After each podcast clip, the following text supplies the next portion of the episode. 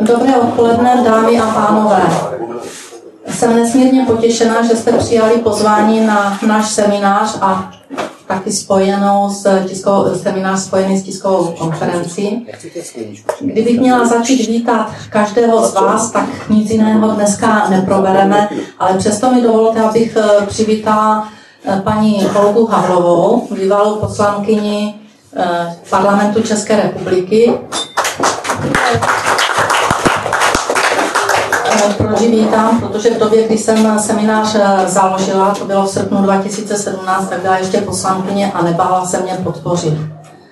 Eh, zároveň eh, vítám paní bývalou senátorku, doktorku Usikovou, profesorku doktorku Usikovou, která taky v době, senátorkou byla, tak plně podporovala činnost a dokonce se měla zájem i do této činnosti zapojit.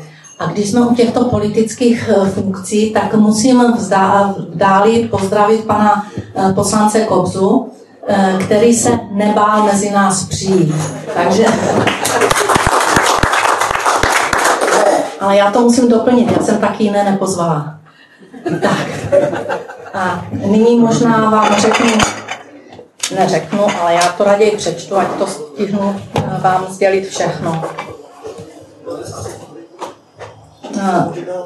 Institut, kterému jsem propůjčila své jméno, se zabývá ochranou lidských práv a svobod, dodržování mezinárodních úmluv v této oblasti, ke kterým Česká republika přistoupila a zařadila se tak mezi demokratické země naší planety. Institut je zapsaný spolek. Je to nezisková organizace. Má dvě sekce, porušování lidských práv v České republice a ve světě. Já vidím, že tu máme paní Klímovou, jestli vidím dobře do dále, tak bych poprosila, ať tam nabídnout židli. A já budu pokračovat dál. Všechny zajímá financování institutu. Nepřijímáme ani nepožadujeme žádné finanční prostředky z veřejných financí či rozpočtu České republiky pro neziskové organizace, ani jiné granty a podpory tohoto druhu. Nepožadujeme žádné granty, podpory, dotace z finančních prostředků Evropské komise. Institut je financován z členských příspěvků, dáru soukromých osob či firm.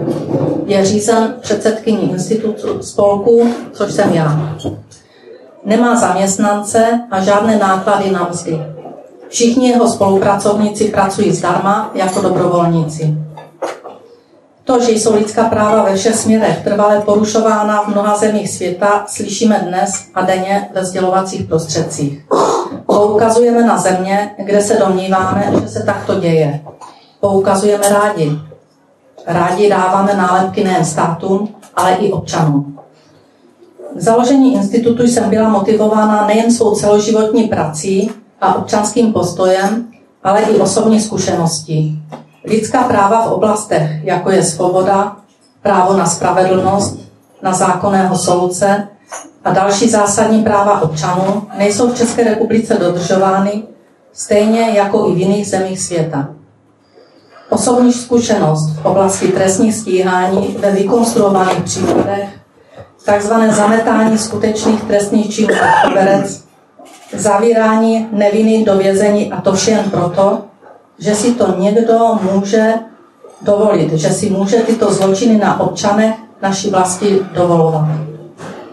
Nechci nečinně přihlížet, jak se systém podepisuje na našem národu, proto se za pomoci občanů naší země budeme nejen připomínat politikům, aby splnili to, co nám před volbami slíbili. Budeme po nich žádat nápravu. A pokud nápravu neumí sjednat, ať odejdou a uvolní místo těm, kteří to umět budou a provést chtějí. Rozhodla jsem se, že institut musí podat pomocnou ruku těm, kteří prošli stejným peklem a již nemají sílu se bránit, jsou zničení. Rozhodla jsem se, že se systém musí změnit, že ani jediný člověk v naší zemi nesmí být takto likvidován. Ani jediný člověk nesmí zažít to kruté bezpráví. Od založení, od založení institutu jsem se věnovala sekci porušování lidských práv v České republice. Zahájila jsem rozsáhlou analýzu společnosti. Setkala jsem se osobně s nespočetnou řadou lidí, představitelů spolku, monitorovala, zda to, co se u nás děje, děje v nahodilí, selhání jedince, či se jedná o systémové selhání. Seznámila jsem se s nesčetnou řadou tragických příběhů lidí, kterým byl zničen život. Vyslechla jsem tolik bolesti a nářků, beznaděje a zoufalství. Vyslechla jsem to od těch, kteří jsou ještě schopni něco říci a nebojí se. Velká část takto poškozených se bojí. Mnozí se nesmířili s bezprávím a spáchali sebevraždu, léčí se na psychiatrii, těžce onemocněli anebo zemřeli. Nepřeberné množství lidských příběhů, kterým byla zničena rodina, zaměstnání, přátelské vztahy, bydlení, zdraví, kariéra, kterou budovali celý život. Prostě vše. Vše, na co mají v demokratické zemi nárok dle ústavy. Byla jim zničena víra ve spravedlnost, víra ve stát, nárok na štěstí. Uvedu okruhy, kterým jsme se věnovali a věnujeme. V oblasti trestních řízení. Selhání orgánů činných v trestním řízení, státních zástupců a soudců, zatajování důkazu, vyrábění důkazu, nepravdivá tvrzení státních zástupců před soudem, nedodržování zákonu či jejich neznalost. Utrpení občanů a jejich rodin ve vykonstruovaných trestných stíháních. Potupa občanů při vymáhání škod po státu, které jim a jejich rodinám vznikly při neoprávněném trestním stíhání v soudních procesech. Devastace občanů a jejich rodin, kteří se dostanou do výkonu trestu neoprávněně a neochota státních zástupců a soudu tuto křivdu napravit. Lajdáctví státních zástupců a soudců, zcela apatický přístup ke spravedlnosti a spravedlivosti, chybějící úcta k lidem, k lidem empatie. Oblasti občanských sporů, které nakonec pustí v trestní věci, jsme se věnovali šmejdi a jejich přisluhovači, bydlení, byty, sociální bydlení a zločiny s tím spojené, trvalé poškozování životního prostředí za účelem zisku jedinců, spory o děti majetek a v neposlední řadě slušný policista musí z ven, pokud chrání zákon. V oblasti obchodních sporů a zákonů jsme se věnovali umělá likvidace firm, předběžná opatření finanční zprávy, vykonstruované insolvence exekuce. Nikdo si nemůže být jistý výkladem zákona. Zákony jsou pro tuneláře a šmejdy. Zákony jsou děravé, tak, aby mohly být zneužity soudy a státními zástupci, protože oni nejsou odpovědní za své činy. Je to jejich právní názor. Dvojí výklad soudu jednoho skutku podle toho, kdo je souzen. Podivné privatizace doprovázené trestními činy. Jako příklad uvedu OKD, Mototechna a řada dalších. Nikdy neprošetřený. Skutečný vynik nepotrestán a škoda nenahrazená. Za rok činnosti jsme definovali rozsáhlou řadu problémů, kdy jsou porušovány nejen listina práv a svobod, ale zákony České republiky. Nikdo to nechce slyšet. Státní zástupci nechtějí vybrané kauzy řešit a zametají je pod koberec, naopak jiné vyrábějí. A vůbec nic se jim nestane. U soudu je situace obdobná. Nikdo si nemůže být jistý, že neskončí ve vězení, přestože nic nezákonného neprovedl. Kohokoliv z vás, každého z vás může potkat to, že vám zavřou do vězení vaši mámu, dceru, otce syna i babičku s dědou. Ačkoliv vůbec nic nezákonného neudělali. Každého z vás může potkat, že se přes noc stane bezdomovcem, že vás připraví o střechu nad hlavou, o rodinu, o práci, o vše, co máte, přestože jste nic tak závažného neudělali. Je to naše vlast, náš národ a nikdo nemá právo nás takto ničit. Státní zástupce je pánem procesu. Buď obžaluje, nebo trestní stíhání zastaví. Státní zástupce má hájit zájem státu, veřejný zájem, nikoliv se stát lovcem hlav, jako v nějaké internetové hře a bez jakékoliv zodpovědnosti ničit lidské životy. My nejsme lovná zvěř, my jsme občané této země. Za stav v oblasti policie, státního zastupitelství a justice zodpovídají politici a je to jejich selhání. Je to zrada na voličích. Jak jinak můžeme hodnotit například stanovisko stíhaného soudce Eliáše, který řekne, že nebude před policií a státním zástupcem vypovídat, protože jim nedůvěřuje. Může vůbec obyčejný občan důvěřovat těmto složkám, že ho skutečně ochrání?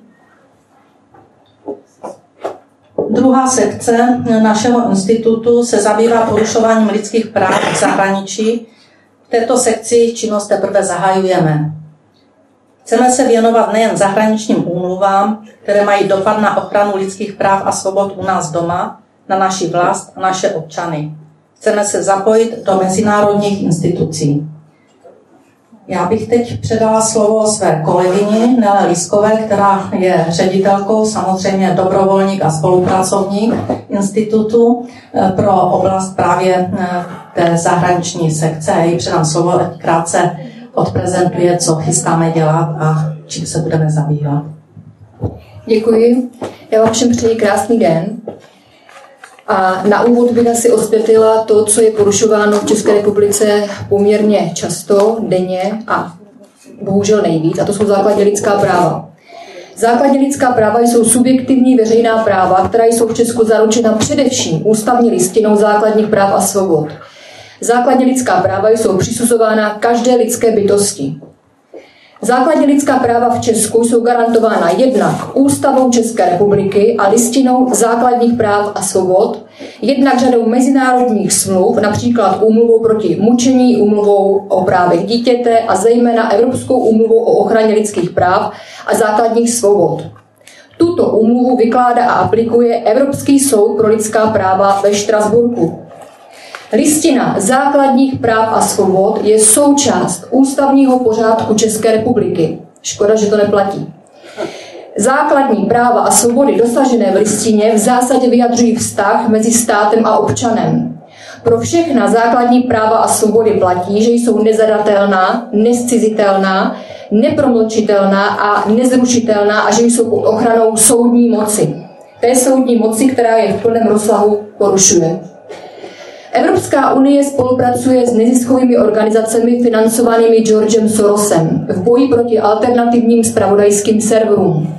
Vznikly instituty pro certifikaci tzv. pravdivých informací, na které dohlížejí novináři z mainstreamu, lidé z NGO sektoru a z Evropské komise pro tyto prestituty, kteří nemají za cíl, pardon, kteří mají za cíl lživě a zkresleně informovat globální masy, jsou v řadě zemí k dispozici tzv. kempy, kde tito lidé získávají patřičná školení, jak zacházet s informacemi ve prospěch politické korektnosti a v neprospěch lidstva, pochopitelně vše v globálním měřítku.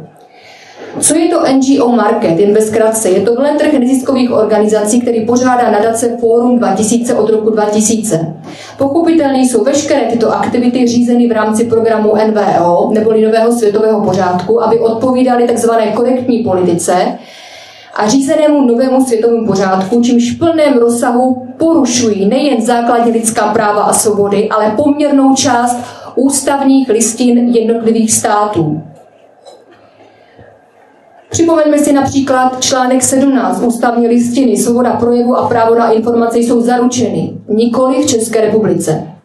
Každý má právo se vyjadřovat, vyjadřovat své názory slovem, písmem, tiskem, obrazem nebo jiným způsobem, jakož i svobodně vyhledávat, přijímat a rozlišovat ideje a informace bez ohledu na, staň, na hranice státu. V plném rozsahu a vědomě politicky řízeno proti českému národu.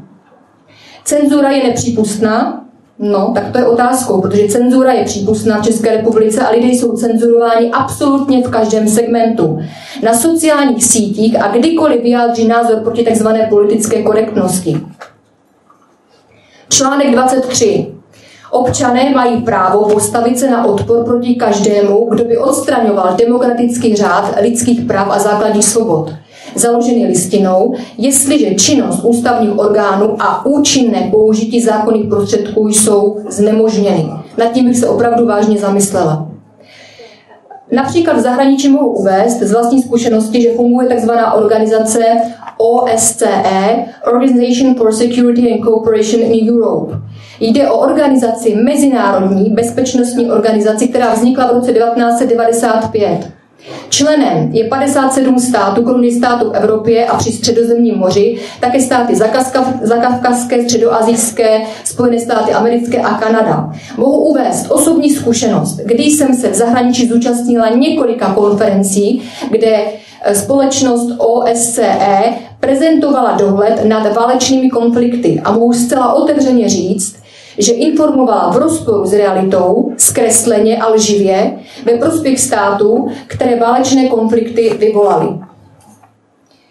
Mohu uvést naprosto jednoznačný přístup k lidským právům na svobodné vyjadřování v České republice, kde je upíráno právo lidem se svobodně vyjadřovat k politickému dění na sociálních sítích, zejména k tématům tradiční rodiny, jakožto základu každého zdravé společnosti, nesčetnému počtu pohlaví, které vymyslela Evropská unie a komisaři to schvalují, ale samozřejmě legalizují, genderové politice a obecné kritice zločinných politických rozhodnutí, která mají za následek rozklad společnosti, ale rovněž genocidu, jako například v Jižní Africe, kde je tamní vládou podporováno vyvražďování bílých farmářů, o čem se v našich médiích nemáme šanci dozvědět.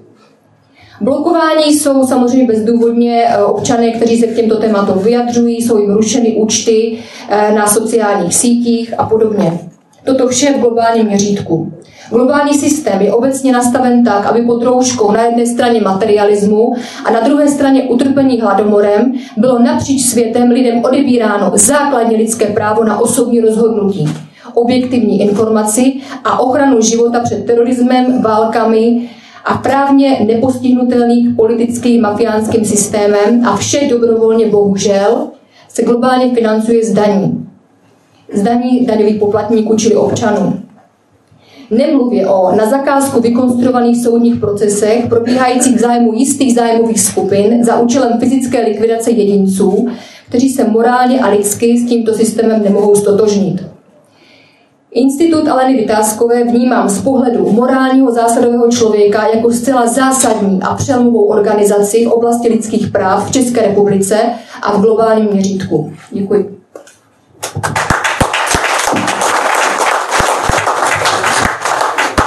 Já děkuji Nele Liskové, která hovořila k tématu aplikace ústavních a lidských práv v praxi versus politická opatření pro jejich porušování. Nyní požádám pana doktora Oldřicha Hajna, dalšího spolupracovníka institutu, eh, který uvede problematiku, kam kráčí spravedlnosti. No, já budu sad, no, sad, sad dobrý. Prosím vás, jsem omezen časem. To znamená, že nebudu dělat přednášku, jako obvykle dělávám. Obvykle dělám přednášku tak na průměr hodinu a půl až dvě, ale prostě jsem omezený těmi osmi minutami. Já bych tuto přednášku krátkou začal jenom slovy e, Psahotepa, což byl první minister krále Džetkara a Isesio ve 14. století před naším letopočtem, který pravil. Spravedlnost je velkolepá a její to trvalá. Nemění se od nepaměti. Tak si prosím vás představte, co znamenalo ve 14. století před naším letopočtem, co to je nepaměť. To ještě znamenalo nejméně o 500 až 1000 let zpátky, možná ještě více. A potom v dnešní době se objeví ministři spravedlnosti, z nich jeden řekne, úkolem soudu není nalezat nějakou pomyslnou spravedlnost, ale pouze platné právo. A proto by se ministerstvo spravedlnosti mělo jmenovat ministerstvo práva a nikoli ministerstvo spravedlnosti. To byl jeden z nich. Druhý řekne, úkolem e, prostě k soudu se nechodí pro spravedlnost, ale pro rozsudky. Možná víte, kdo to byl. Jo, ale nebudu to prostě jmenovat. Takže prosím vás, že tyto lidé v dnešní době mají takovýto přezíravý eh, postup, ke, pro, pro, pro, takový přezíravý přístup ke spravedlnosti, pak si nemůžeme divit, v jakém se, dá se říct, jsme v tom srabu. Protože podívejte se, já se domnívám, netvrdím to, ale domnívám se, že spravedlnost je základní stabilizační lidská hodnota. To znamená, na ní stojí uh, státy. Už prosím vás, dejme tomu svatý Augustin pravil, uh, státy bez spravedlnosti jsou jsou jiného, než velké lupičské bandy. To znamená, jestliže stát nebude stát na spravedlnosti, říkalo se také eh, při, eh, při úsloví eh, latinské, spravedlnost je základem státu. Justicia regnorum in fundamentum. To znamená, spravedlnost skutečně je základem státu. Tady bych chtěl tomu říct asi jednu věc. Když se dneska zeptáte kteréhokoliv soudce, aby definoval spravedlnost, tak to nedokáže. Ani státní zástupci, oni to nevědí, co to je spravedlnost. Oni nedokáží rozlišit mezi spravedlností a spravedlivostí. Je to nezajímá. Oni nečtou, na co by se vzdělávali. Oni o to přece nejsou. Když se jich zeptáte, jak je rozdíl mezi mravností a morálkou, nebudou to vědět. Přestože třeba, dejme tomu, občanský zákonník říká, občanský zákonník, nikoli bohužel trestní. Občanský zákonník říká v paragrafu 2 odstavec 3, e, při výkladu práva jako takového je třeba vykládat zákony v souladu se s dobrými mravy a vyvarovat se tvrdostí, které jsou v rozporu s obyčejným lidským cítěním. To má zájemně, zájemně odbočuji. Ale podívejte se, doplatí občanský zákonníku a přitom soudy nevědí, co jsou to dobré mravy, a to jsou různé komentáře. Protože koment, pardon, v komentářích je řečeno, že prosím vás dobré mravy se vykládají od případ od případu. No to je blbost. Jo? To znamená, že dobré mravy jsou institut, který vám klidně vyložím, třeba v jiné předášce, ale to je institut samostatný. A to je obyčejné lidské cítění. Podívejte se, latiníci rozlišovali spravedlnost nižší a spravedlnost vyšší. Tak jako Kant rozlišoval nižší a vyšší rozum. Ta spravedlnost nižší, to je ta běžná, subjektivní spravedlnost. Ale ta vyšší, to je ta ušlechtilá. Říká se tomu echt noble, ušlechtilá spravedlnost. To znamená obohacena o ten cit, o tu přiměřenost, o to obyčejné lidské cítění. To je to něco lepšího, rozumíte mi? Soudci nevědí ani co to je justicia, nebo co je to equitax. Jo? To znamená, to je neštěstí. Já znám řadu soudců, jako bývalý profesionál, ale ta nevědomost je hrozná. A podívejte se, já se domnívám, že všechny ty problémy, o kterých tady hovoříme, spočívají v tom nedostatku vzdělání, hlouposti. Jo? Jak pravil uh, čínský filozof konfuciánský Since, ten žil v letech 340 a 245, až jsme to počtem, ten pravil. Hloupost je všeobecnou chorobou krajem pod nebesy. Je největším neštěstím lidských tvorů a převelikou pohromou jejich žití. To řekl prosím vás se čtvrtým století před naším počtem a trvá to pořád. To znamená, ty hlouposti se nezbavíme, protože nikdo proti tomu nebojuje. A proč? Protože podívejte se, výchova, výchova k etice, výchova k té mravnosti, výchova, prosím vás, teda k té spravedlnosti, ta je soustavě zanedbávána. Na právnické fakultě je etika volitelným předmětem. Nemají o to zájem, kdo na to chodí, někoho to nezajímá. To znamená, když jsem napsal před mnoha lety učebnici pro základní školy, která se zabývala mravností a prostě právem, ta byla odmítnuta s tím, že mravnost je otržená od reality a žáci by se tomu smáli. Když jsem připravil knižku, která se týkala e, průvodce po cestách mravnosti, spravedlnosti a práva, bylo mi řečeno jedním renomovaným vydavatelem, že o mravnost v tomto státě nemá nikdo zájem a mravnost právu teprve ne. No tak se divte. Ten problém je v tom, že skutečně tady je cílevědomě dlouhodobě zanedbávána výchova k etice, ke spravedlnosti, ke spravedlivému chování. A prosím vás, co to je vlastně ta spravedlnost? Spravedlnost je v podstatě e, vyváženost, určitá vyváženost mezi dobrem a zlem. Narovnávání, aby to zlo nepřeváželo nad tím dobrem. Samozřejmě bychom mohli dlouho polemizovat, co to je dobro, jaké je dobro subjektivní, jaké je dobro objektivní a takové prostě otázky filozofické, my jsme mohli velice dlouho diskutovat. Ale faktem je, že už Cicero pravil, že nejvlastnějším znakem spravedlnosti je rovnost. To už pravil Cicero. A to znamená, v tom to je. On, on si to nevymyslel. To už řekl Anaximandros z Miletu, že vlastně on tehdy vymyslel, co to je vlastně ta spravedlnost. A on ji zavedl do přírodní přírodní e, procesy, ačkoliv v přírodě žádná spravedlnost neexistuje. Jo? To znamená, institut jako je dobro, zlo, spravedlnost, nespravedlnost, to prostě v přírodě funguje. To jsme si zavedli my, aby ta společnost fungovala. A my děláme, ne my, ale jiní lidé dělají všechno to, aby to nefungovalo. To znamená, v tom je ten základní problém. Podívejte se, co je dneska problémem spravedlnosti. To znamená, co jsou předpoklady spravedlnosti. Mravní zákonodárci, mravná normotvorba, Mravné, mravná moc soudní, mravná moc výkonná a pak to může fungovat. To znamená, ale jestliže, prosím vás, zákonodárci jsou odtrženi od té mravní reality, nevědí v podstatě, co to je, ty institut, jak jsem vám tady říkal, co je spravedlnost, dobro, zlo, to tady nezajímá. Je zajímá to, co za to dostanou. To tež prosím vás je u těch soudců. To znamená, jako mě nejvíc se zaráží, když promluvím s kterými v těmito lidmi, ta nevědomost, tam je strašlivě zaráží, protože oni, jak se můžou orientovat té problematice, jak můžou přijímat právní normy, když vlastně nevědí, jak ty normy ani vypadat. To je, podívejte se, ty normy nemusí být složitý. Publius Juventius Celsus, který žil v letech 70 140 našeho to počtu, ten řekl, právo je umění spravedlivého a dobrého. Je to jednoduché. Právo je umění spravedlivého a dobrého. A já jsem kdysi v té své knižce napsal, a aplikace práva, neboli výklad, je umění nalézat spravedlnost a dobro. To zpamatujte, prosím vás. Je to umění nalézat spravedlnost a dobro. A co to je umění?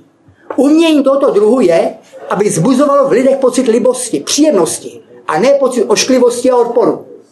Jestliže soudní rozsudky zbuzují v lidech pocity ošklivosti a odporu, tak to není umění, to je paskvil. Rozumíte mi? Podívejte se ještě v dnešní době, ještě v dnešní době se čtou soudní rozsudky z doby Říma. Čtou se obžalovací řeči a s potěšením je čtou lidi po tisíciletích. Seneca když si pravil, že si je jist, že ještě po dvou tisících letech lidé budou s potěšením číst jeho knihy. To byla úžasná soudřivost. Ten člověk před dvěma tisíci lety věděl, jak to prosím vás lidi budou s potěšením číst. A je to pravda. Dneska si prosím vás přečtete věci a já bych jenom řekl, jak pravil Verich. Dřív málo lidí umělo psát. A ty, co uměli psát, ty uměli psát. To se dá číst i dneska. A dneska si něco přečtu a mám dojem, že mě je osm. Jo? Podívejte se, to opakuju, co říkal Verich. Ten problém je prosím vás v tom. Podívejte se, mnohé rozsudky jsou psány jazykem nesrozumitelným, křivolakým, neumělým, argumentačně chudým, to je naprostý neštěstí. Když vám, prosím vás, soud vrchního, vyšší stupně řekne, že rozsudek je nepřeskoumatelný, a ten soud se bere 100 tisíc měsíčně za nepřeskoumatelné rozsudky, tak se potom nezbírá, si divit. Rozumíte, to je šílený, protože oni se neučí prostě tvorbě slova. Oni se dokonce na fakultě, teda na uh, justiční akademii, pardon, ne, dlouho. Ne, já vám ještě dám tak mikrofon. Dlouho, dlouho mluvím. Zastavte mě. Jo, jo. jo, na justiční akademii v Kroměříži se dokonce teďko už učí, jak mají správně psát slohová cvičení ty rozsudky. To je úplný neštěstí. Oni si dokonce objednali lektora z USA, který bude učit psát rozsudky. Jo? To, ne, to si, to si nevymešli. To si nevymešli. To se zeptejte, prosím vás, paní bývalý ministrině Kovářový, ta vám to řekne. Ta tam prostě vyučuje. Jo? To znamená, podívejte se, takhle to je. To je ale úplný neštěstí, protože, a proč to tak je? Protože oni nečtou nezušlechtějou se. To by nám mě řeknou některými zámí kolegové, soudci, sádní zástupci, na to my nemáme čas. My jsme přehlcený prací, máme toho moc. A já jenom říkám, podívejte se, jsme zase u té informační, tý, uh, prostě informací. Pořád se říká, kriminalita přece klesá statisticky. Jo, ale máme přeplněný kriminály, přibývají policisté, sádní nástupci a soudci jsou přehlcený, ale kriminalita klesá. Oni jsou tři stupně lži. Lež prostá, lež sprostá a statistika. Jo? To je prostě jenom, abyste jenom věděli. Takže, takže jako já ještě se podívat, jestli bych něco tady k tomu, eh, k tomu ještě řekla, a to je asi všecko. Ještě závěr. Závěr. Závěr. závěr. Prosím? Jak z toho ven? Jak se ven? Podívejte se, podle mého mínění skutečně cílevědomou výchovou. To znamená zlepšit výchovu třeba, dejme tomu na té právnické fakultě. Podívejte se, já vám řeknu proč. To není pravda. Počkejte, je to, to je věc názoru. To je věc názoru. Podívejte se, na právnické fakultě jako takové se vyučí je spousta právních norem a vyjdou z fakulty a ty normy už neplatí. To jsou ztracená leta. Já jsem říkal, podívejte se, kdyby na právnické fakultě se šest semestrů vyučilo římské právo a z toho jeden semestr výklad sentencí římských právníků, které bych vám tady mohli tedy přečíst, jo? to znamená, aby těm lidem vniklo právo do kůže. Jo, chápete, aby oni měli ten, ten cit pro tu spravedlnost, pro ten výklad. Tak když to mít nebudou, tak jim žádné právní normy ty lidi znalosti nepřinesou. Oni musí mít v sobě to vzdělání, zakořeněné hluboce v morku kostí. Závěr. Závěr. No, nebo už, už jsme, vás jsme nechali dlouho. Podívejte se, já bych závěr asi použil jenom jeden, eh, a který nevypadá moc hezky. V roce 1848 poslanec španělského parlamentu Cortés pronesl, pronesl chmurné proroctví a pravil. Příčinou všech vašich omylů, pánové, je to, že nevíte, kam míří civilizace a svět. Vy věříte, že civilizace a svět jdou vpřed a oni jdou zpět.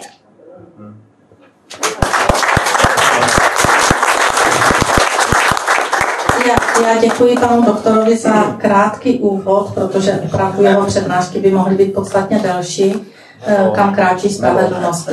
Já bych tomu možná jenom dodala, že, že je velmi složité asi eh, chtít po soudcích a státních zástupcích, aby znali všechny zákony. My máme dva miliony zákonů, včetně norem, které musíme dodržovat.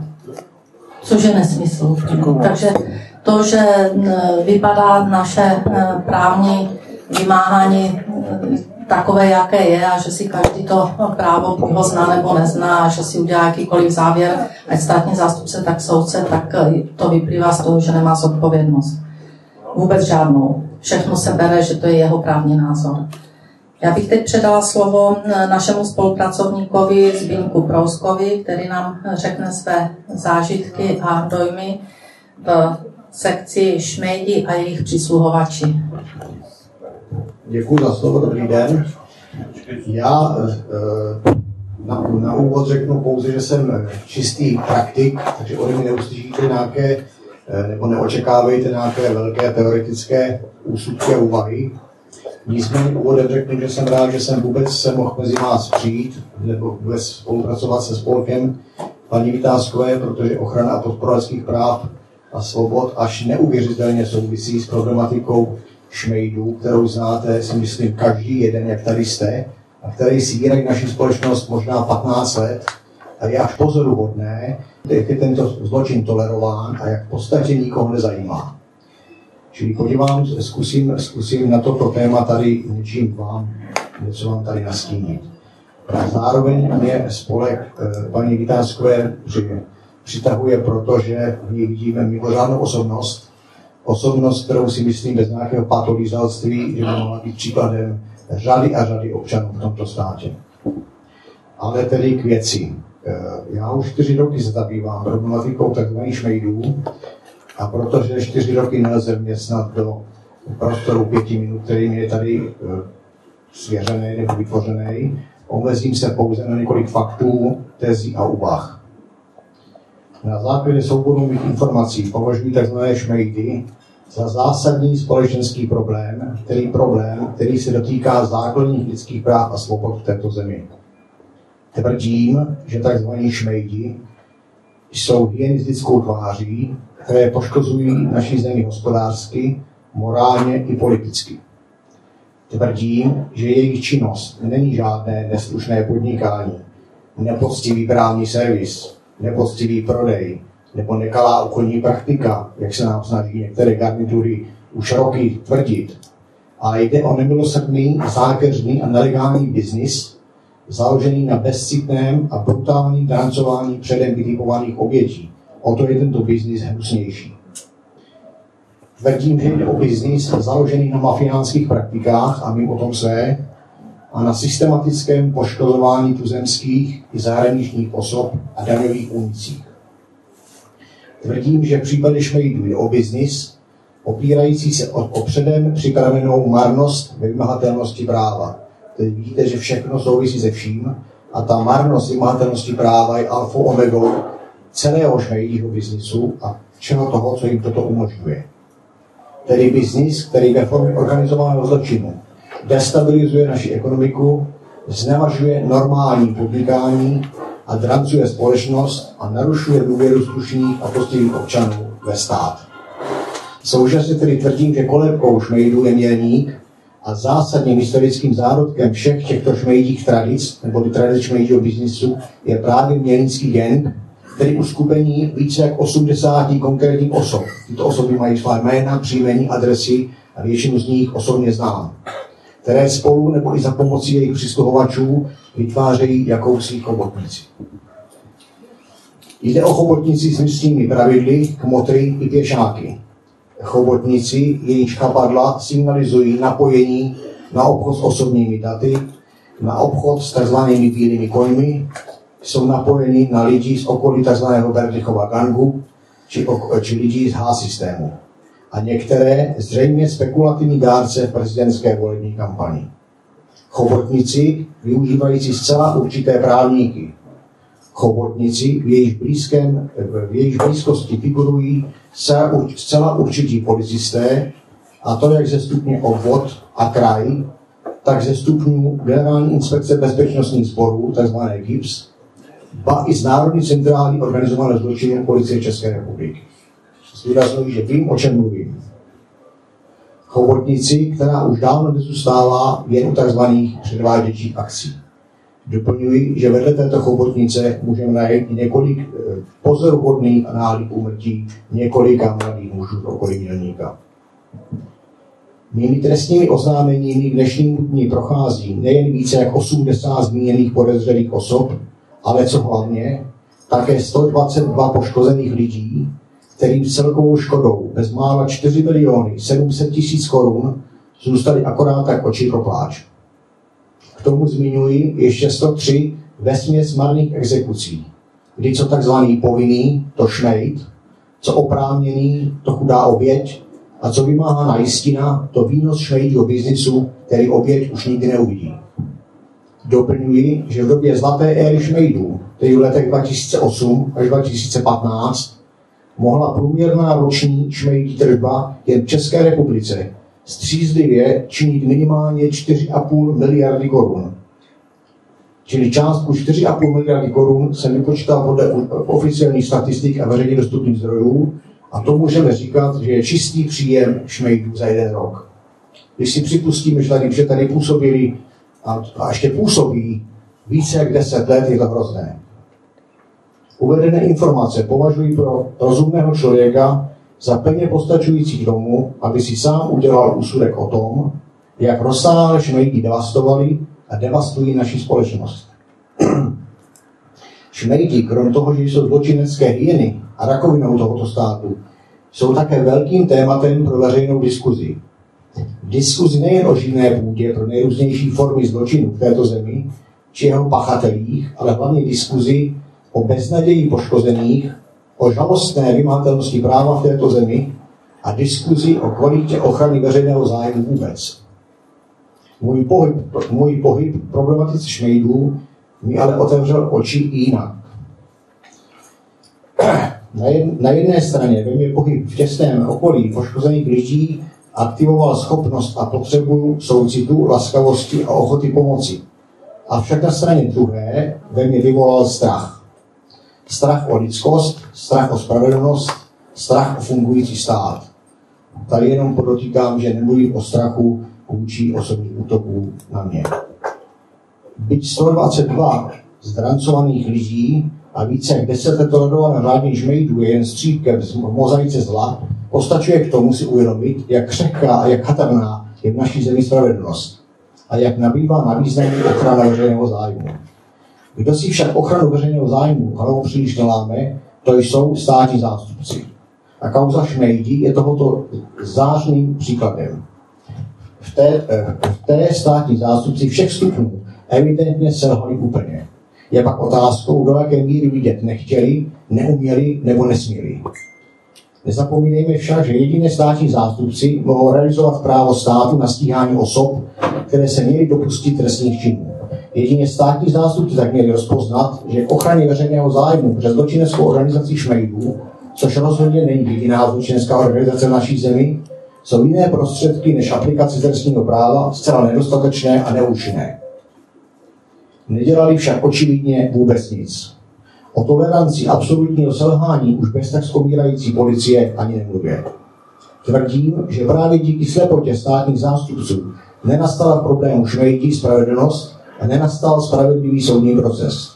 Desítky darebáků tak unikly nebo unikají spravedlivému trestu a řada obětí tak pravděpodobně už, už navždy zůstane obrána skoro o vše a v doufalství a bezpráví křiv na nich spáchaných Takový je, dámy a pánové, výsledek realizace práva v kauze Šmejdi v podání našich státních zástupců. O měnickém státním zastupitelství, eh, kde jsou zájmy nastaveny ještě mnohem pozoruhodněji, tady hovořit nebudu. Víte, oni soudy by soudili, kdyby měli soudit co? A to nejen v případě Šmejdů. Bohužel si ale soudy mohou dovolit jen to, co je jim dovoleno. Je tedy jedna ze základních mocí státu a garant spravedlnosti, tedy moc soudní, odkázána na libovůli státních zástupců. Skutečně jsme dospěli k tomu, že soudy soudí jen to, co k ním státní zástupci pustí a v podobě, které to k ním pustí. Pokud ano, musí z toho jít mráz po zádech. Mohl bych dlouze pokračovat, nicméně daný čas mi vypršel. Závěrem tedy dovolte moje skromné přání. Náš stát vnímám jako jednu z nejdůležitějších institucí, nebo disciplinuje moci vládnout, vytvářet zákony a soudit. Nech je tedy v dobrých rukou. Braňme veřejný zájem, braňme vymahatelnost práva a braňme spravedlnost. Děkuji vám. Dobře. Já děkuji panu kolegovi a předala bych slovo uh, inženýru Václavu Princovi, uh, který eh, krátce, a podotýkám krátce, pohovoří o privatizaci, provázená, která je provázena trestnou činností. Děkuji. Já bych chtěl říct si svůj osobní příběh, který dokazuje o tom, jak pracuje současná policie a státní zastupitelství. Podnikal jsem od roku 1993 v Českých Budějovicích v nemovitosti bývalého státního podniku Mototech na České Budějovice. Vedle mě podnikali v nemovitostech Mototechny další tři na sobě nezávislí podnikatelé. V roce 1995 Mototechnu privatizovali dva podnikatelé z Plzně. Po podání privatizačního projektu, který jsme neznali, nabídli nám odpordej nemovitostí, eh, tedy skladů, ve kterých jsme podnikali my. Vzali jsme si úvěry a celkem jsme řádově zaplatili 21 milionů a to byla zhruba celé, cena celé mototechny v Jihočeském kraji, kde měla mototechna nemovitosti, prodejny, sklady, zboží, zařízení v účetní hodnotě cirka 250 milionů korun. S podpisem smlouvy podepsali podnikatelé, že budou splácet dluh mototechny 212 milionů korun. To jsme my v roce 95 nevěděli. V roce 1997 nás vyzval finanční úřad, abychom zaplatili daň z převodu nemovitostí a dohromady ve výši více než 1 milion korun. Začali jsme problém řešit, protože jsme zjistili, že jde o podvod. V únoru 1998 podala trestní oznámení také banka, která, které firma, která získala státní podnik, nesplácela úvěr 212 milionů korun, který byl důvodem toho, že dostala vlastně celou mototechnu za 21 milionů korun, tedy vůbec do toho nevložila vlastní korunu. V červnu 98 odložil trestní oznámení vyšetřovatel okresního úřadu vyšetřování inženýr Leo Šrambousek z důvodu, že se žádný trestný čin nestal. S tím jsme se nespokojili. Trestní oznámení znovu obdržel krajský úřad vyšetřování. Vyšetřování vedl vyšetřovatel Bartoň až do poloviny roku 2002, tedy téměř 4 roky. Získal důkazy o spáchání několika trestných činů, Podnikatelé získali mototechnu jako firma Thorn Plzeň, po privatizaci hned firmu přejmenovali na firmu MD, kterou prodali dvěma bílým konům bez majetku, ale z dluhy 212 milionů korun. Usnesení vyšetřovatele uvedl Leoš Ramboušek, Rambousek, že při výslechu mu z majitele firmy sdělili, že dluh chtějí splatit, až budou mít peníze. Jenže oni už v době výslechu a vydání usnesení, že se žádný trestní čin nestal, přepsali firmu MD na větnamského občana Thuyen Pan Van. Inženýr Leo Šlambousek bez důvodní odložení trestního známení uváděl další lži a neověřené skutečnosti. Jak zjistil další vyšetřovatel pan Bartoň ve spolupráci s Interpolem, Větnamec nikdy z Větnamu nevycestoval a v České republice nepodnikal. Policie dosud nám nevysvětlila a žádný státní dozorující zástupce se nevyjádřil k tomu, jak mohl být Větnamec zapsán u nás v obchodním rejstříku jako majitel neexistující firmy, když nikdy z Hanoje nevycestoval. Vyšetřovatel Bartoň ale byl poctivý policista a tak z případu byl uh, odvolán v polovině roku 2002. Vyšetřování převzal znovu inženýr Leo Šrambouse, který už jednou případ odložil, který ale už nemohl napsat, že se trestní čin nestal, ale věc odložil z důvodu promlčení. Policie České republiky už e, trestný čin dál ne, ne, neřešila. Mám ale dopis ředitele inspekce ministra vnitra z roku 1999, který e, jsem získal na základě mých stížností přes poslance až do parlamentu a interpelaci, kde on dostal za úkol, aby pro ministra vnitra vytvořil informaci o vytunování státního podniku s pomocí Bílého koně, kde to popsal celkem přesně. Takže policie už v roce 1999 měla důkazy o spáchání trestných činů a mohla podat obvinění. Tak se ale nestalo. Teprve v roce 2012 se mi podařilo, že skončenou věc přešetřoval státní zástupce nejvyššího státního zastupitelství v Brně Judr Jan Lata a ten zjistil, že se orgány činné v trestním řízení dostatečně nezabývaly samotným průběhem privatizace mototechny státního podniku, včetně vyhodnocení reálnosti privatizačního projektu a věc ve, věc ve smyslu paragraf 67 odstavec 1 písmeno A zákona 140 61 trestní zákon ve znění pozdějších předpisů promlčená nebyla. Věc nechal přešetřit krajské státní zastupitelství v Českých Budějovicích, krajské státní zastupitelství v Českých Budějovicích nechalo věc přešetřit policii České republiky v Českých Budějovicích. Nebudu pokračovat. V podstatě dostali za úkol přešetřit trestnou činnost policistů a státních zástupců ti, kteří vlastně celých pět, deset let páchali. A tak bych mohl pokračovat, je to strašně dlouhý příběh, ale skutečně jenom tedy na závěr Uh, bych si dovolil říci, že se nedivím, že nám zmizela celá řada podniků, skláren, textilek, strojírenských podniků, hutí, uhelných dolů. Nevím, proč se musel stát zbavit české spořitelny, která vydělávala, vydělává miliardy korun, proč jsme přišli o pitnou vodu. Jestli měl socialistický systém chyby, tak určitě neměl chyby takové, jaké máme dnes. Náš stát nemá a nikdy neměl od roku 1989 žádnou strategii rozvoje průmyslu a zemědělství, školství a zdravotnictví, energetiky, výroby, vývozu a dovozu. Eh, já nebudu dál prodlužovat. Je to otřesný případ, který se nám nepodařilo za 20 let vyšetřit. Já bych jenom Ono se podařilo vyšetřit, ty jména jsou jasné, ale ne, nikdo to nechce stíhat, nikdo to nechce obžalovat, nikdo to nechce soudit. A mototechna je špička ledovce, eh, privatizace, která byla doprovázena trestnou činností, ale to bude další záležitost institutu, protože se budeme věnovat jednotlivým, na jednotlivých sekcích, jednotlivým problémům, ale to bude i privatizace.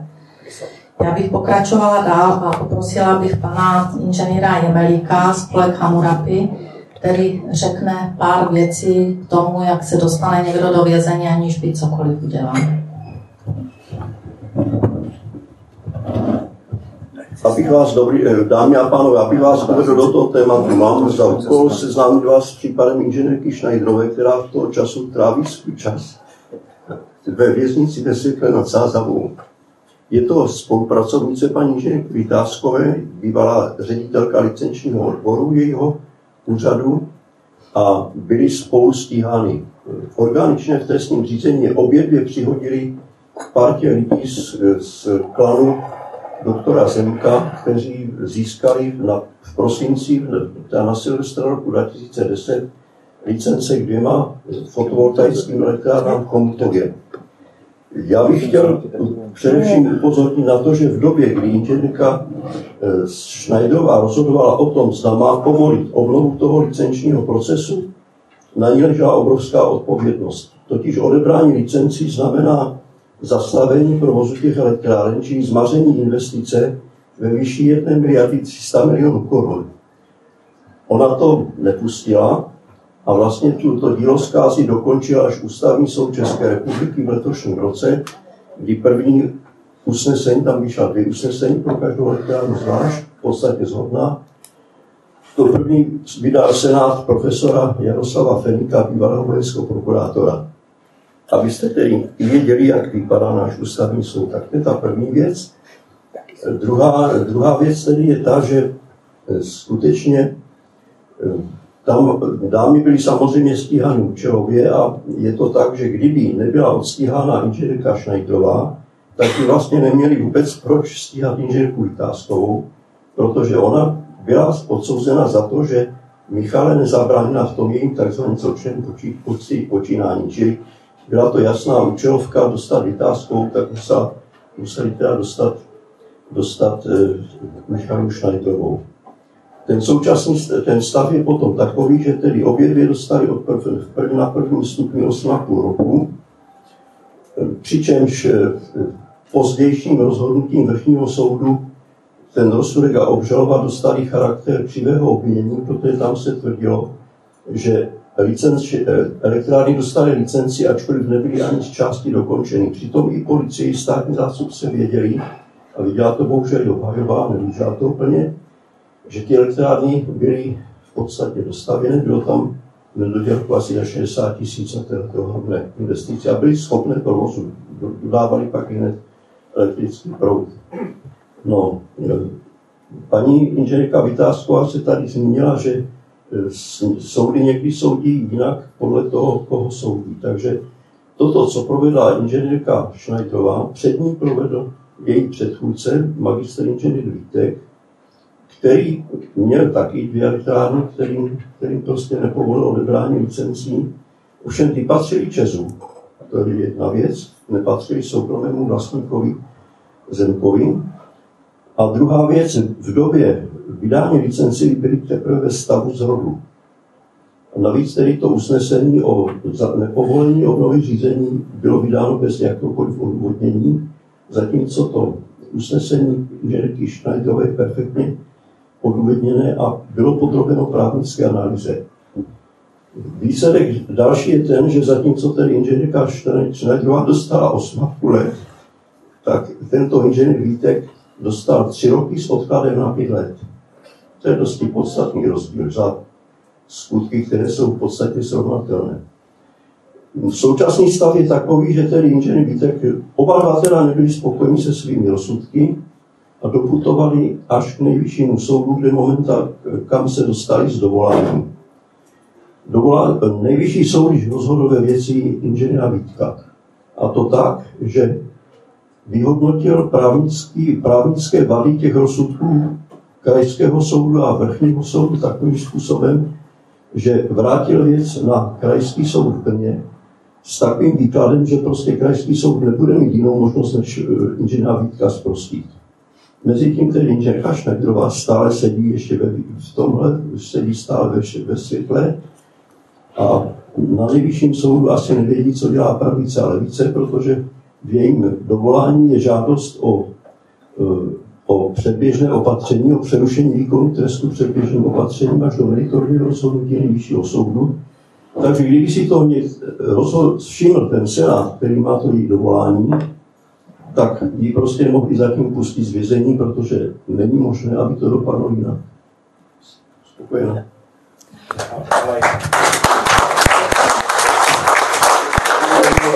Je to, je to v kostce, je to za těch pět minut, takže jenom, eh, abyste viděli to rozhodování soudu, ale vidím, že tu jsou i kolegové ze spolku Šámon, eh, kteří řeší eh, možná ještě závažnější kauzu, jak jste si asi všimli i na Barandově se o tom hovoří. Je to kauza Kramny, a já kdybych pánům dala tak no, telefon, tak asi by k tomu možná řekli jenom pár slov, ale jinak si myslím, že tato oblast je na samostatný seminář a na samostatné eh, vyloženě jenom těmto věcem, ale ráda vám předám, předám mikrofon.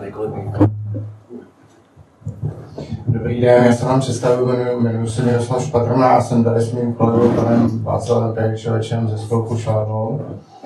Eh, jenom stručně, protože vidím, že čas se nějakým způsobem prostě běží. Spolek Šalamon se velmi dlouze, dlouhodobě věnuje případu Petra Kamného a v podstatě ne, že tam zjistil zcela zásadní eh, pochybnosti a rozpory, ale zjistil dokonce v poslední době, že tam docházelo dokonce i k manipulaci s důkazy a dokonce k falšování důkazů.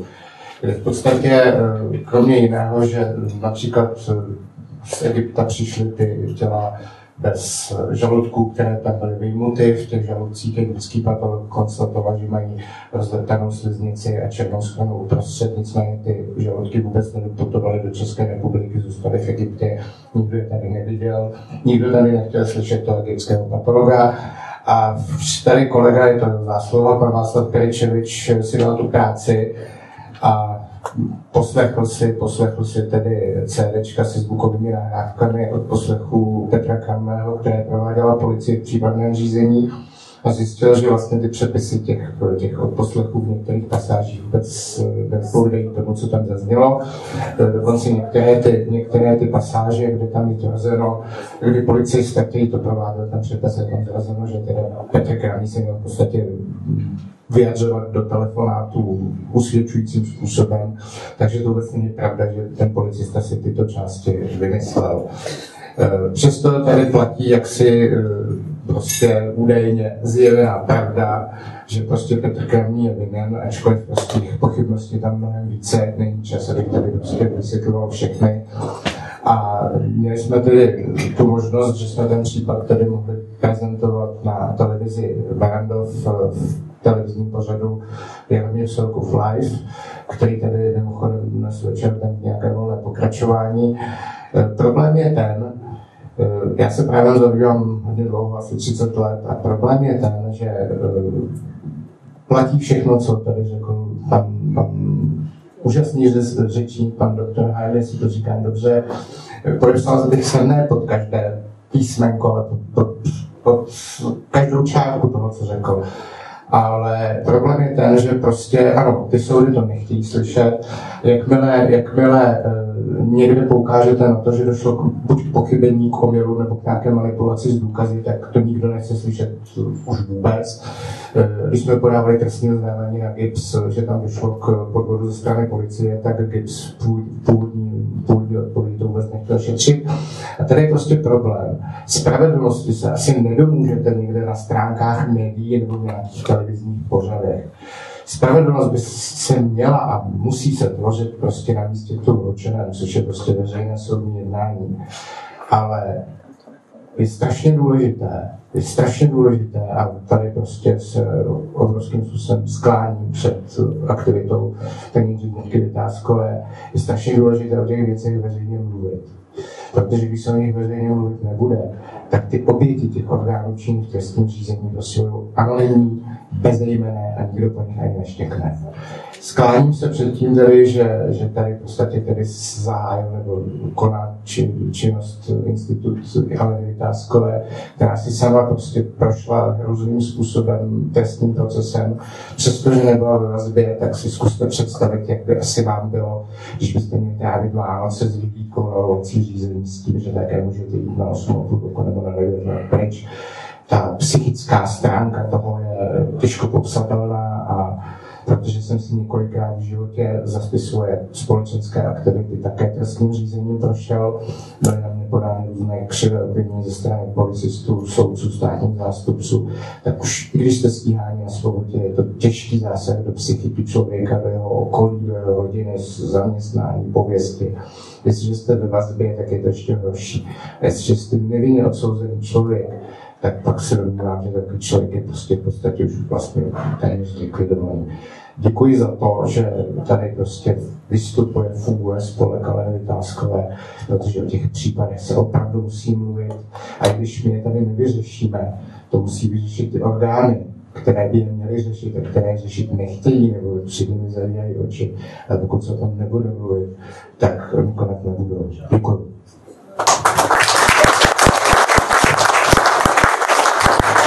Já děkuji a budeme pokračovat, ale musíme zrychlit, všechno stihneme, prosím. Já bych teď předala slovo panu podplukovníkovi ministerstva vnitra Štefanu Holubiakovi, teda bývalému pracovníkovi ministerstva vnitra. A to je pod eh, tématem slušný policista musí z kola ven, pokud chrání zákon. Takže já bych poprosila skutečně v kostce říct váš příšerný příběh, abychom věděli, že ne všichni policajti jsou stejní, že jsou policajti, kteří chtějí řešit eh, problém, kteří chtějí řešit trestný čin, ale jak pak dopadnou, vám řekne pan podplukovník.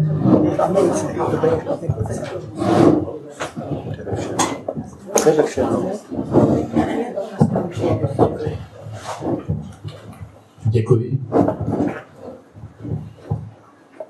Pokusím se tedy opravdu zrychlit nevím, jak mi to až úplně bude dobře. V 35 letech jsem začal pracovat jako vysokoškolák u policie České republiky. Začal jsem od obvodního oddělení jako řadový policista. Postupně jsem stoupal přes kriminální službu na hospodařině, na okres, na kraj a posledně na inspekci ministerstva vnitra. V roce 2008 bylo mi 50 let, když jsem byl v hodnosti podplukovník, postaven mimo službu a obviněn, že jsem se dopustil zneužití pravomoci veřejného činitele. Byl jsem si vědom, že jsem pracoval v souladu se zákonem a domníval jsem se, že vnitřní odbor inspekce ministerstva vnitra vše vyšetří a pak se vše vrátí zpět do normálního života. Věřil jsem prostě v pravdu, ve spravedlnost, ve vymahatelnost práva a věřil jsem v systém. Ale místo toho vrácení do služby jsem byl propuštěn, aniž by bylo cokoliv vyšetřeno. Úřad práce mi na základě prezumce viny odmítl poskytnout podporu nezaměstnanosti a ze stejného důvodu jsem nebyl schopen se žádnou práci. Rodina přišla vlastně o dvě třetiny příjmu. Začali jsem likvidovat všechny finanční rodinné rezervy. Vypovídali jsme pojistky a snažil jsem, snažili jsme se uhrazovat veškeré závazky. Vyšetřovací státní zástupce mi sdělil obvinění a já jsem pod jeho stálým psychickým tlakem vážně onemocněl. Prodělal jsem mozkovou příhodu. Rodinná pohoda už byla dávno tam. Vše se víceméně, nebo vše se stále více a více zhoršovalo, až to rodina prostě neunesla a došlo k rozvodu. Byl jsem sám, jako invalidní důchodce, jsem se snažil uzdravit se natolik, abych mohl podstoupit vyšetřování a s cílem, teda, s cílem se sám obhájit a očistit své jméno. Pak jsem byl konečně zdrav natolik, abych byl schopen vyšetřování. Ale musel jsem k tomu donutit státního zástupce, aby začal konat. Nešlo se mu to, nešlo, nechtělo se mu totiž vydat můj nezákonně uložený spis ze svého šuplíku a předal do vyšetřování GIPSu. Ten pak, poté co ho převzal, během několika měsíců spis dokončil s návrhem na odložení spisu. Neboť nebylo v něm nic zjištěno, co by bylo v rozporu se zákonem. Přesto státní zástupce spis zažaloval s tím, že se domnívá, že jsem spáchal. Soud jsem sice vyhrál, ale žalobce, státní zástupce, se odvolal a pokusil se všechno zvrátit pomocí lživého svědectví nového svědka. Druhostupňový soud pochopil, že tento svědek skutečně tak najevně lhal a s konečnou platností po tomto mém osmiletém martyriu potvrdil, že jsem nikdy žádný trestný čin nespáchal. Navíc je ale v té věci zajímavé, že ani soud, ani státní zástupce, ani policie živou výpovědí svědka před soudem prostě s tím nemá žádný problém. Nic se nikdy ničím takovým nestalo. Dnes již vím, že státní zástupce měl svoje vlastní důvody, proč mu, nevyho- proč mu vyhovovalo, že jsem byl nemocen, proč nechtěl ve věci konat. Obvinění mé osoby bylo o účelové. Spis, kvůli kterému jsem byl postaven mimo službu a následně propuštěn, byl mezi tím upraven, zmizely z ní důkazy z trestně, pra, o trestně právních aktivitách některých státních zástupců a soudců s konkrétními jmény. Pracovník inspekce ministerstva vnitra, který tento spis, ten můj původní spis, dodělával, si dnes již na věci vůbec nepamatuje, o čem vlastně tam bylo. Jediné, co si pamatuje, je, že pracoval podle pokynu státního zástupce. Jenom úplně na okraj, jeho jméno je také pan Rambousek. Prostě poté, co jsem zjistil a poukázal na závažnou trestní činnost mezi soudci a státními zástupci, byl jsem odejít a doslova zlikvidován. Už jenom na konci. Dnes je to již 10 let od postavení mimo službu, rok od osvobozujícího rozsudku. Já i nadále bojuji se státem, tento nejenže neučinil nic, aby se mi minimálně omluvil. Stát zjevně nemá zájem jak, jakkoliv napravit či alespoň minimalizovat vzniklou škodu. Jediná možnost je žalovat stát, aby připustil, že mi byla způsobená tzv. nemateriální dojma, vznikla morálním poškozením mé, na mé pověsti, na zásad, zásah do způsobu mého života a do rodinných jistot. Rovněž tak přijme vzniklé materiální škody způsobené nespravedlným propuštěním ze služebního poměru a ztrátou trvalého příjmu v dané pracovní pozici, kdy se lze předpokládat, že bych pracoval až do důchodu, budu asi muset opět se domáhat soudem. Zatím ale bohužel jediný, co mím, tak personální odbor ministerstva vnitra vyjádřil lakonicky situaci takto. Nejsme schopni provést výpočet potenciálního příjmu, protože v tomto nemáme potřebný program.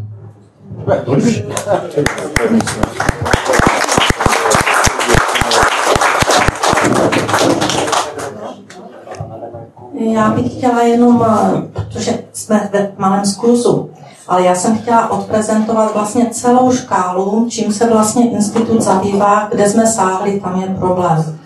Takže já bych teď eh, vyzvala Evu Hulkovou, protože ta jenom krátce řekne k tématu, který máme rovněž rozpracovaný a věnujeme se mu, a je to bydlení, byty, sociální bydlení a zločiny s tím spojené. Prosím, nebudeme v této chvíli hovořit o OKD, to je oblast bytu, budeme skutečně řešit na samostatném eh, semináři, ale Eva Hulková řekne svůj krát, krátce svůj zážitek, co to jsou manipulace se sociálním bydlením. Dobrý den, jmenuji se Eva Hulková. Jsem ráda, byla pro mě velká na Našla jsem ve zprávách na seznamu CZ o tom, že soudci a státní zástupci bydlí v bytech pro sociálně slabé. Je to pravda. Za 60 korun za metr čtvereční a dokonce se pročítá za 7 korun. Ale to je neověřené. Tady se mluví o mravnosti, etice. A kde ta etika, kde ta mravnost je? Tady je, podle mě, si to nazývat psychickou a ekonomickou genocidu, co se tady děje na občanech České republiky a z ústavy si dělají podle mého názoru trhací kalendář. My jsme podali stížnost, tady spolupracuju s Alenkou, stížnost na NKU, co odpovědělo, že to řešit nebude. Podali jsme stížnost na magistrát, tam vyzvídali datum mého narození.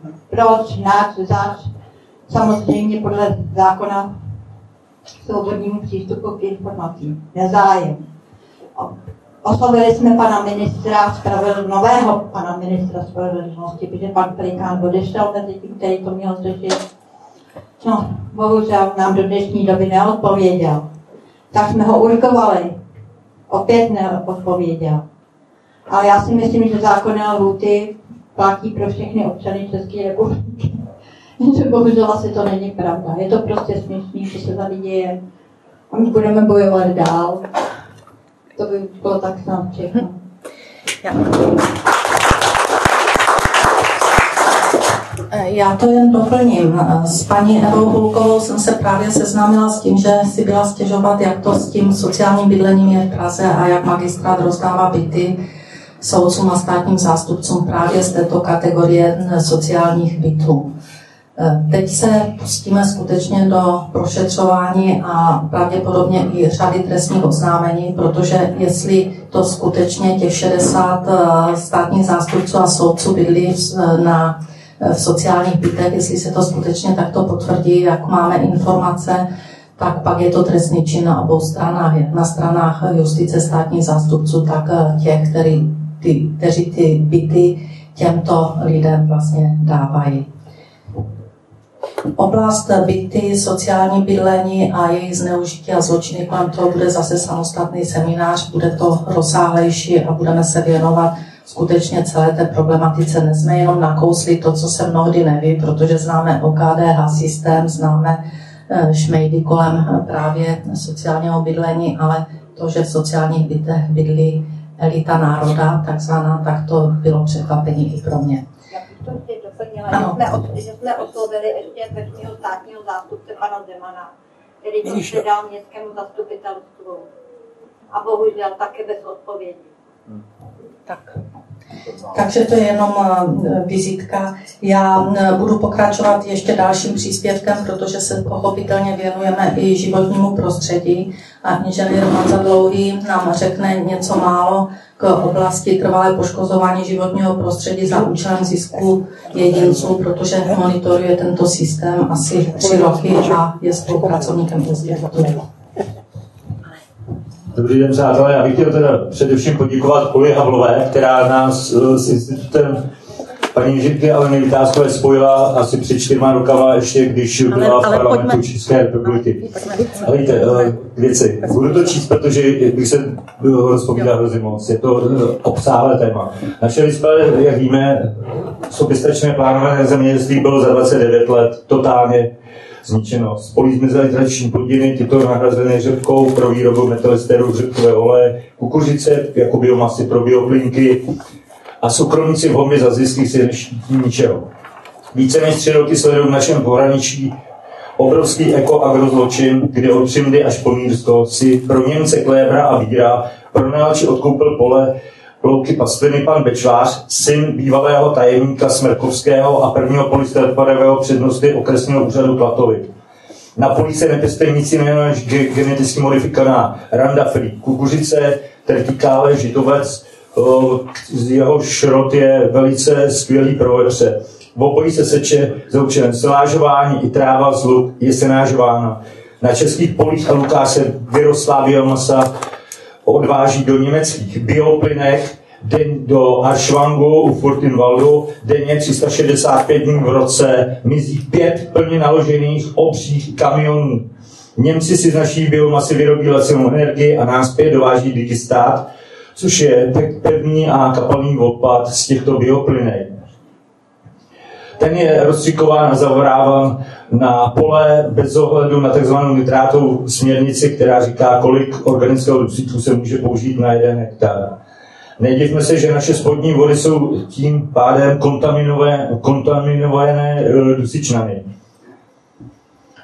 Jak jsem se zmínil, pěstovaná kukařice je Roundup free, to znamená, že snáší pocit jedovatým glyfosátem. Svažitá pole se na podzim osívají trávou, aby se zabránilo erozím a těsně před setím kukuřice na jaře pomocí pneumatických seček je tráva zlikvidována Roundupem. Po vzejetí kukuřice je celý proces opakován. Veškerá pole jsou bez života, nenajdete tam žížalu, nenajdete tam broučka. Takže glyfosát a jeho rozkladné produkty nás zabíjí všech živé a dostávají se i do spodních a povrchových vod. A my se divíme, že jsme nemocní. Je dokázáno, že uh, Alzheimer, ADHD, celiakie a další nemoci uh, jsou působeny uh, tím glyfosátem, je to látka karcinogenní, mutagenní. Bohužel loni 27. listopadu v Bruselu bylo schváleno jeho použití až do roku 2022. GMO, jak mi říkala před lety Olinka, tak jsme jednou ze čtyř zemí, kde GMO je povoleno, je to Rumunsko, Španělsko, Lucembursko a Česká republika. Upozorňoval jsem na to, posílal, podával jsem oznámení na životní prostředí na kraj, psal jsem si s poslanci, dával jsem to na střední kontrolní a zkušební ústav zemědělství. A stejně jako justice, nikdo z těchto ne, nikdo z těchto nečiní. A jaké bych viděl řešení? Půda musí být opět lidu, ne agrozločinců, zemí, zemědělství musí být plánované, abychom byli opětovně potravinově soběstační, musí se zakázat GMO, nebezpečné herbicidy, pesticidy, aby se do polí opět vrátil život.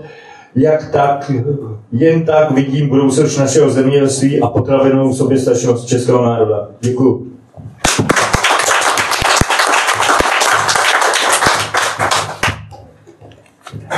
Vážení přátelé, než předám slovo vám, kteří budete chtít říct pár slov eh, k tématu, které jsme probírali, protože vidíte, že instituce rozkročily teda hodně ze široka za ten rok, že jsme poukázali na celou řadu nedostatků, celou řadu problémů a já si dovolím říct, že vše končí na jednom místě. To jedno místo je policie, státní zástupci a justice. Tam je ten kámen úrazu, tam je to, čemu se říká pilíř demokracie. Kdyby fungovala tato oblast, tak jsem přesvědčena, že je v naší zemi podstatně lépe. Proto si dovolím přečíst výzvu, kterou jako institut za podpory občanů a spolků chceme vydat. E, tuto výzvu se dovídáte vy jako první. Já věřím, že média se toho ujmou a budeme tuto výzvu předkládat vládě, členům e, parlamentu či poslancům, senátorům a široké veřejnosti a budeme žádat, ať skutečně se život v naší zemi zlepší. Výzvu jsme nazvali hlas volajících po spravedlnosti a právu. Naše společnost je těžce nemocná. Formalizace práva, odbránění jeho výkladu a právní nihilismus jsou základní příčinou její krize. Jedinou jistotou v tomto státě se tak stala právní nejistota, která prosákla celou společností. Nikdo si nemůže být jist, že si na něho policisté něco vymyslí, státní zástupci to nekriticky převezmou a odžalují a soudci jej za to odsoudí. Podobná situace je i v občanskoprávním řízení, které má na svědomí nejen celé řady nešťastných rodičů i dětí, ale i fiktivních dlužníků, zlikvidovaných firm a nemravných exekucí. Každoročně jsou trestně stíhány desítky tisíc osob a každý rok jsou zhruba 4% pravomocných zprošťujících rozsudků. Za tímto údajně vynikajícím výsledkem práce státních zástupců se ve skutečnosti skrývají tisíce nevinných osob, kterým byl zničen život, rodina, dobrá pověst, podnikání i přátelské vztahy. Tento zničený život se pochopitelně netýká jen jednotlivých stíhaných osob, ale jejich rodin a celého blízkého okolí, které prožívá dehonestaci se stíhanou osobou, což mnohdy končí těžkou nemocí, sebevraždou i smrtí. Kromě toho jsou však nezřídka pravomocně odsouzeni i nevinní lidé, zatímco o dopadení a prokázání viny skutečným vyníkům nemají policisté ani státní zástupci náležitý zájem. Pokud z toho neplyne uspokojení, prospěch anebo mediální zviditelnění. S tímto stavem se nelze smířit, protože nakonec obec píká za viny soudců, co v neblahé slepotě srdce právo převracejí svým křivým rozhodováním. Občané naléhavě potřebují pocit spravedlivého společenského prostředí, neboť spravedlnost je základem státu. Spravedlnost a dobro je zákon nad zákony.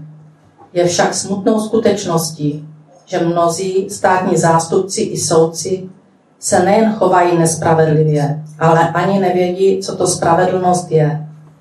Spravedlnost je totiž základně stabilizační společenskou hodnotou, která vytváří pocit společenské jistoty a harmonie. Spravedlnost je velkolepá a její znamenitost trvalá. Nemění se od nepaměti. Potlačili se spravedlnost, co jiného jsou královské říše, než velké lupičské bandy. Státní zástupci i soudci obvykle označují kritiku své práce za útok na jejich nezávislost. Pod touto proklamovanou nezávislostí se však až příliš často skrývají nedbalost, lehkovážnost, nezodpovědnost, hostejnost, bezcitnost, nelidskost, arogance, spupnost a krutost. Občané nepotřebují takové státní zástupce a soudce, kteří v trestání lidí nalézají potěšení a sebeuspokojení. Takoví lidé nepatří do soudních síní, ale do ordinací psychiatrů. Naléhavě proto voláme a požadujeme zřídit speciální soud spravedlnosti, instituce, která bude projednávat nebo též prošetřovat a rozhodovat etická provinění soudců a státních zástupců. Nechceme zlehčovat nezávislost státních zástupců a soudců, ani vytvářet další odvolací instanci. Jde nám pouze o to, aby evidentní poklesky proti profesionální etice státních zástupců a soudců byly náležitě odhalovány, pojmenovány, publikovány a potrestány. Nepotřebujeme takové státní zástupce a soudce, pro které jsou pravda a spravedlnost prázdné pojmy. Jde nám o nápravu systému, změnu příslušných zákonů a řešení stávajících problémů. Nikdo nemá právo zneužívat svoji moc ke svému sebeuspokojení. Státní zástupci ani soudci nesmějí lhát ani nahrazovat důkazy domněnkami. Právo na omyl neexistuje. Mimoprávní a odmravněná tvorba soudcovského práva je nepřípustná. Výklad práva je umění nalézat spravedlnost a dobro. Dobrý soudce soudí podle zásad spravedlnosti a dobroty a spravedlnosti dává přednost před přísným právem. Občané žádají nejen o rozumné a mravné právo, ale i jeho rozumný a mravný výklad, vymátelnost práva a spravedlnosti. Vyzýváme vládu České republiky o nápravu systému a změnu příslušných zákonů a řešení minimálně následující problematiky. Zřízení soudu spravedlnosti, instituce, která bude projednávat nebo tež prošetřovat a rozhodovat provinění soudců a státních zástupců. Povinnost státu dostatečně očkodnit občany a jejich rodiny poškozené justicí. Osobní zodpovědnost státních zástupců a soudců. Omezený mandát státních zástupců a soudců. Zkvalitnění výchovného systému soudců a státních zástupců. Žádáme, aby ministr spravedlnosti, vláda, poslanci a senátoři začali tuto situaci okamžitě řešit, protože ve společnosti narůstá nespokojenost i hněv. Zneužívání moci státních zástupců i soudců jsme totiž ohroženi všichni. To je vše k této výzvě, kterou nejpozději zítra, ale určitě zítra, rozešleme a předložíme jak jednotlivým členům parlamentu, senátu a vládě. Věřím, že nás podpoří i některá média, protože ty některá se budou bát, ale věřím, že některá ano.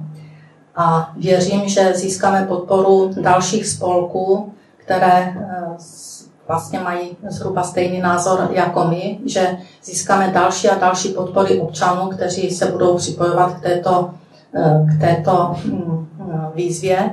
A závěrem, než předám zase slovo vám, abyste mohli k tomu něco říct, tak bych chtěla ještě říct, že skutečně špičkou ledovce je hm, státní zastupitelství, protože to buď eh, kauzu eh, řeší, nebo ji zamete pod koberec, anebo ji vyrobí.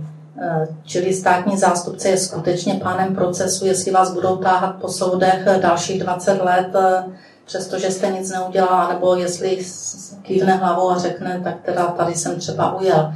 Takže tady je ten základ. Ten základ eh, toho státního zastupitelství a jeho řízení je Pavel Zeman. Ale k tomu se dostaneme za chvíli, až uslyším připomínky vás, kteří jste zvedali ruku, že chcete něco říct. Takže Olga Havlová a pak uh, pan Hora. Děkuji za slovo. Já bych chtěla říct, že vymahatelnost práva tady vůbec neexistuje. A co je pro mě důležité, vy jste se tu bavili o soudcích a nespravedlivých rozsudcích. Ale je problém se vůbec k tomu soudu dostat. Já sama jsem dala 15 trestních oznámení, málem jsem to zaplatila životem, protože jsem měla několikrát povolený kola na autě. Nikdy jsem to nevzdala, ale žádný z těch mých trestních oznámení u soudu neskončil, protože to všechno státní eh, zástupce zametl pod koberec, jak říká Lenka.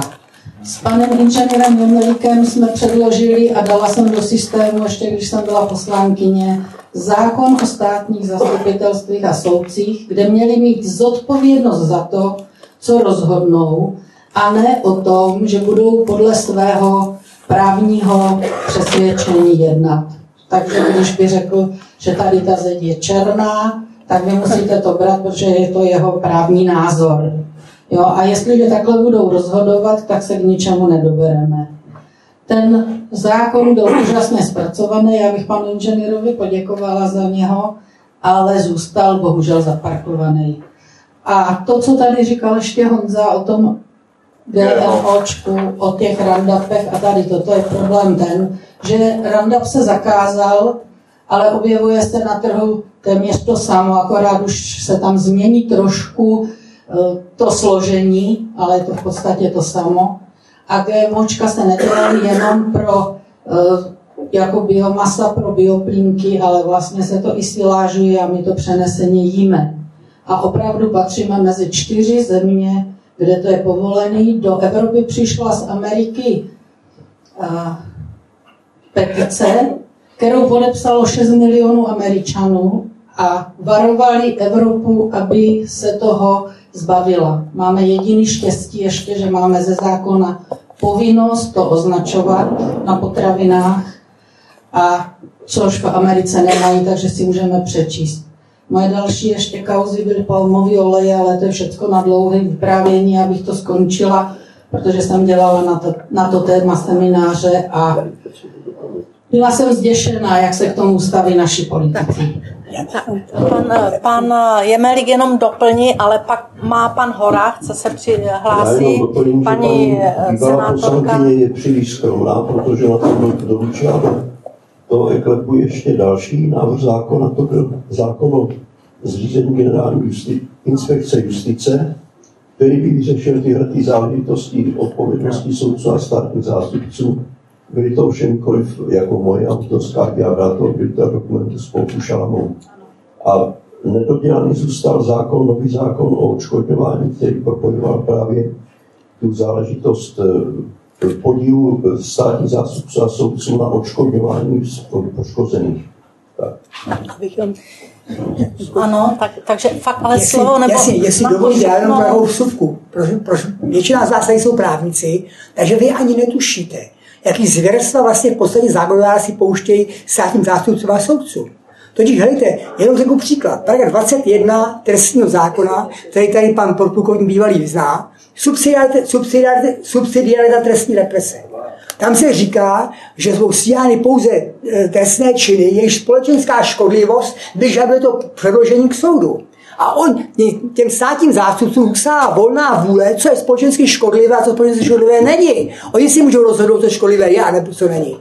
Oni řeknou, když šofér dopravních podniků počmárá povední plagát Ivana Langra, tak to je společensky škodlivé a půjde před soud. A když někdo udělá nějakou lumpárnu jinou, mnohem horší zločin, tak to školení škodlivý není, nebo oni řeknou, že trestní represí nebudou nahrazovat soukromí zájmy občanů. To jsem mnohokrát viděl. Oni řeknou, jestli, a to jsou výklady nejvyššího soudu, když někdo vás podvede, tak vy, vyníkem jste, vy se podvést, a ne on. On je podnikatel si šikovný. Jo? To znamená, takhle to prostě vás funguje. Tak ano, Jo, já, já jenom to jedno dopovím. Ne, ne, ne, teď, teď... Já, do, jo, jo, drobnost. A prosím vás, Hora, ještě občanský, paragraf 8 občanského zákonníku vám říká jasně, ten říká, zjevné zneužití práva nepožívá právní ochrany. A co to plyne? Že nezjevné zneužití práva požívá právní ochrany. To znamená, jestliže ten člověk je podnikatel si šikovnej a není to zjevné, tak to prostě vás požívá právní ochrany. To jsou naprosto šílenosti. Co vlastně zákonodárci dávají za materiál soudcům a státní zástupcům do rukou. Tak. Pan Hora. Pak, pak je Dobrý večer, já jenom krátkosti. Deset let bojuju ze státním zastupitelství Českých Budějovicích. Bojuju s ním na základě skonstruované věci, která se týká cených papírů, ke které se mi vyjadřoval jak profesor Dědič, tak lidi, které k tomu rozumí, pan doktor Chalupa a podobně. Stačí, když se dva lidi domluví a máte smůlu. vykonstruují případ a zavřou vás. Vím, co to je vazba, vím, co je to vydírání, vím, co je to vyhrožování, vím, co je to násilí. Ale nejhorší na tom, když máte důkazy, důkazy o tom, že se pár lidí na vás přesně domluví, jak budou vypovídat, tak je vám to stejně k ničemu, protože státní zastupitelství to zametá za stoly. Ten spis, kvůli kterému tady pan pan Hlubek byl odsouzený málem, tak ten se týkal mě. Ten spis byl vybraný, vyčištěný. Dneska si dopisuje státním zastupitelstvím, aby mi dal najevo, kdo a pro jakého důvodu vybral hlavní důkazy, které byly postaveny proti mně. Bohužel. Jak je možné, že v této zemi se netrestá, když vám napadnou vaše právníky? Proč napadají neustále mé právníky? Proč mě nesmí zastupovat? Kvůli tomu, že mám nějakou nálepku? Ale jakou já mám nálepku? Že chci pravdu? Proč neustále napadají moje lidi, píšou SMSky, píšou výhrubné dopisy, mám neustále nařezaný gumy? Proč s tím něco ta policie nedělá? No, protože máte nálepku a protože to mají zakázaný. Jak je toto možné? Proč když dostanete podmínku, tak si pak ani nemůžete bránit, musíte zvednout ruce a nechat si rozbít s proměnutím hubu, protože kdybyste někomu ublížili a oni to natáčeli, tak vás okamžitě zavřou. Tak pro boha, kde to jsme? Kde jsou hranice násilí, pravdy a všeho možného? A teď si vemte, že tento člověk málem zemřel. Kolem skupiny lidí, která inscenovala veškeré věci proti mě, několik vražd, několik lidí neustále umírají. A státní zastupitelství to vůbec nezajímá. Upozornil jsem státní zastupitelství, že v jedné kauze, kterých se účastní, bylo šest obviněných a z toho tři náhle umřeli.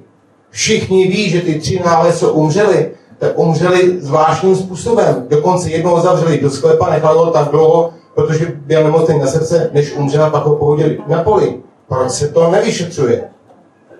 Proč neustále lidi, kteří jsou kolem mě, neustále umírají? Proč já dostávám důkazy a ty lidi okamžitě umřou? Není to přece zvláštní? To je vše. Takže tam, tam to vezmeme z té strany. Děkuji. Takže představ, představit se a, a skutečně krátce jenom eh, Jiří Pavel Tyšek, Evropské centrum umění. Já vidím jenom, přátelé, asi 22 let, tedy pane kolegu, 10 let, já 22 let boju za eh, záchranu svatého Michala Archangela tady v Praze, což je jeden z nejcennějších evropských kostelů. Jsou tam miliardy vytunelovaných korun, mezinárodně organizované zločin, také vraždy a devastace jednoho z nejcennějších kostelů v Evropě z kterého je dneska komerční sexuální satanistické doupy. To je jenom na okraj, ale co podstatné, co jsem si přál říct, je, že všechny ty naše nářky, ty bolesti, které tady kolem dokola se objevují, mají jeden společný jmenovatel. Tím společným jmenovatelem je ztráta vazby na zdroj pravdy a spravedlnosti. Proto taky Dominik Duka, eh, pan kardinál, to někdy přesnou řekl, že sociální eh, vědy jsou zkázou naší země. Proč? Já jsem studoval přírodovědu. Protože ztratili kontakt na logiku věcí, na přirozenou podstatu věcí, protože když ten kámen pustí ruka komunisty, katolíka, indiána nebo eskimáka, tak vždycky bude padat k centru země, protože funguje nezávisle přírodní zákon, nezávisle na vůli, přání jednotlivých ideologických nebo filozofických názorů.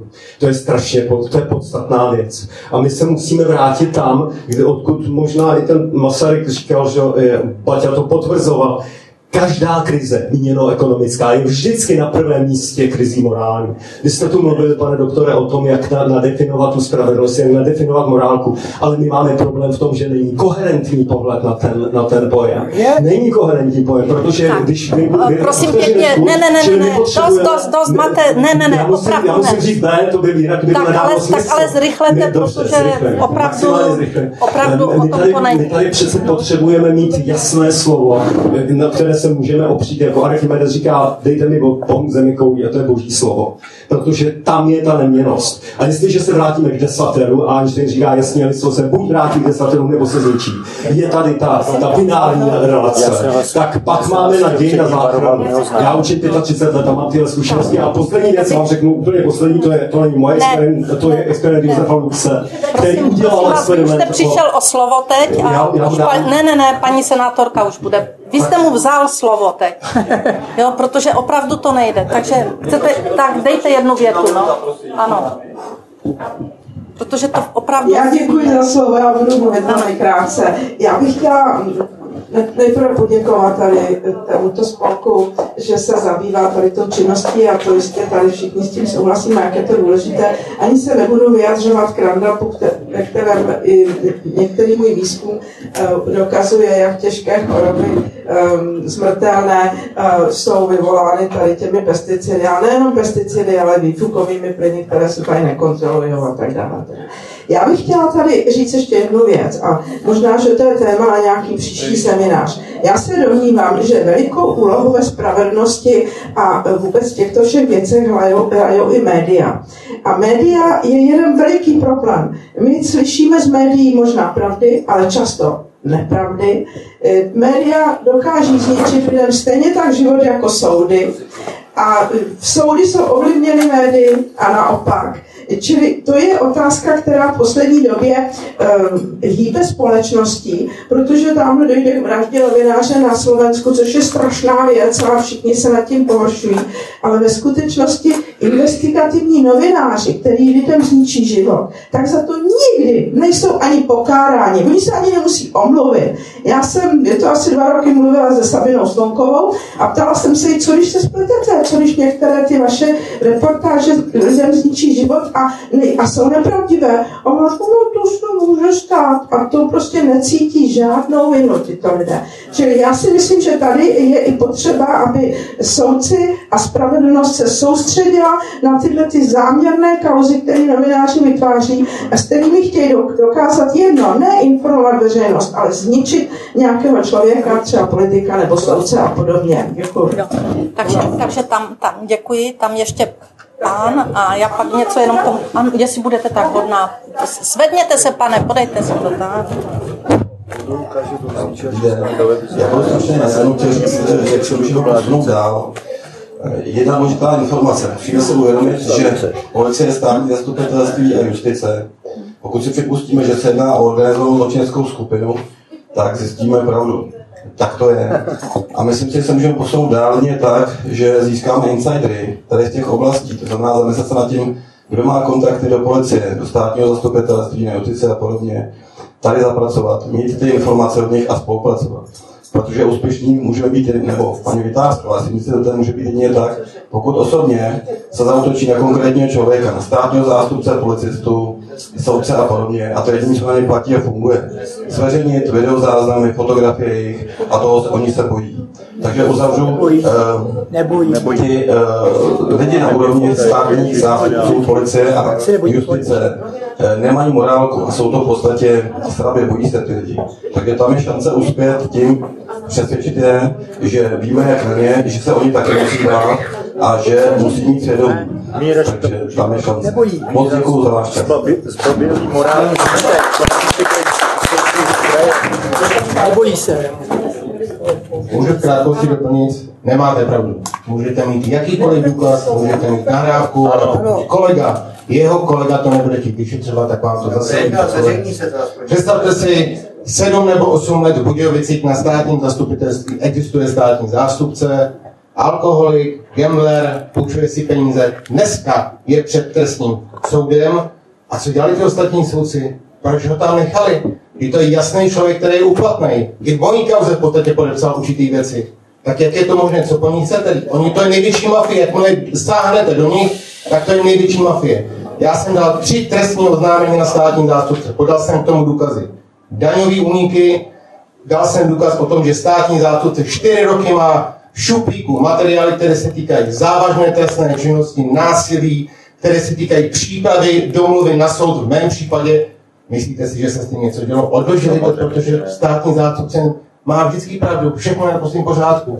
Takže já si myslím, že tohleto bohužel nám se nepovede. Protože já osobně těch těch důkazů mám mraky a mám jich ještě plno schovaných a nikdy mi nepomohly. Ba naopak. Můžu? Ne. ne už. ano. Nepomůže. Ne, ne, ne, ne, to, to bychom opravdu nekončili.